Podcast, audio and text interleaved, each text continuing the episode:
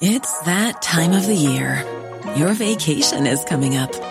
You can already hear the beach waves, feel the warm breeze, relax, and think about work.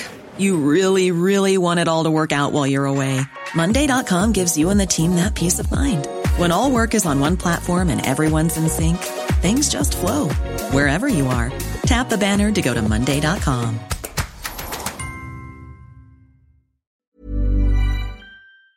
Entitlement of new employee to 13th month pay. Dear PAO, this year, I recently got my first job as a finance analyst at a company in Quezon City. As the holiday season draws near, one of the topics of discussion among my workmates is the 13th month pay. I wonder if I am already entitled to it even if I only join the company on October 1, 2023, and what would be the possible amount I would receive if I am entitled. Flair.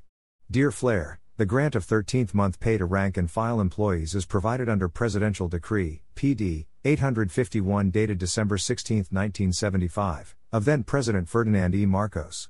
Under this PD and is elaborated under the 2023 Handbook on Workers' Statutory Benefits, rank and file employees in the private sector shall be entitled to 13th month pay regardless of their position, designation, or employment status and irrespective of the method by which their wages are paid, provided that they have worked for at least one month during the calendar year. Sec. 4. PD 851. The minimum 13th month pay required by law shall not be less than 1 12th, 1 12th, of the total basic salary earned by an employee within a calendar year. Sec. 2. Id. The basic salary of an employee for the purpose of computing the 13th month pay shall include all remunerations or earnings paid by his or her employer for services rendered.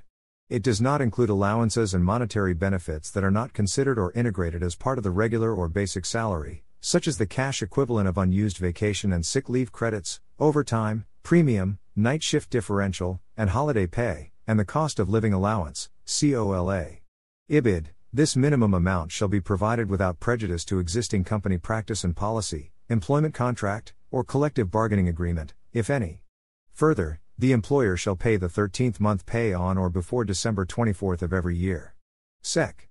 1. Id. An employer, however, may give to his or her employees one half of the 13th month pay before the opening of the regular school year and the remaining half on or before December 24th of every year. It is important to note that a rank and file employee must render at least a month of service for him or her to be entitled to the benefit of receiving 13th month pay. Sec. 4. Id. Thus, in your case, you will be entitled to the 13th month pay, considering that you started employment on the 1st of October. However, since you only started this last quarter of the year, the basis of your 13th month pay will be relatively small compared to your other workmates. You need to sum up your total basic pay for the calendar year and divide it by 12 to determine your possible 13th month pay. We hope that we were able to answer your queries. This advice is based solely on the facts you have narrated and our application of the same. Our opinion may vary when other facts are changed or elaborated on. Editor's note Dear PAO is a daily column of the Public Attorney's Office. Questions for Chief Acosta may be sent to dearpao at manilatimes.net.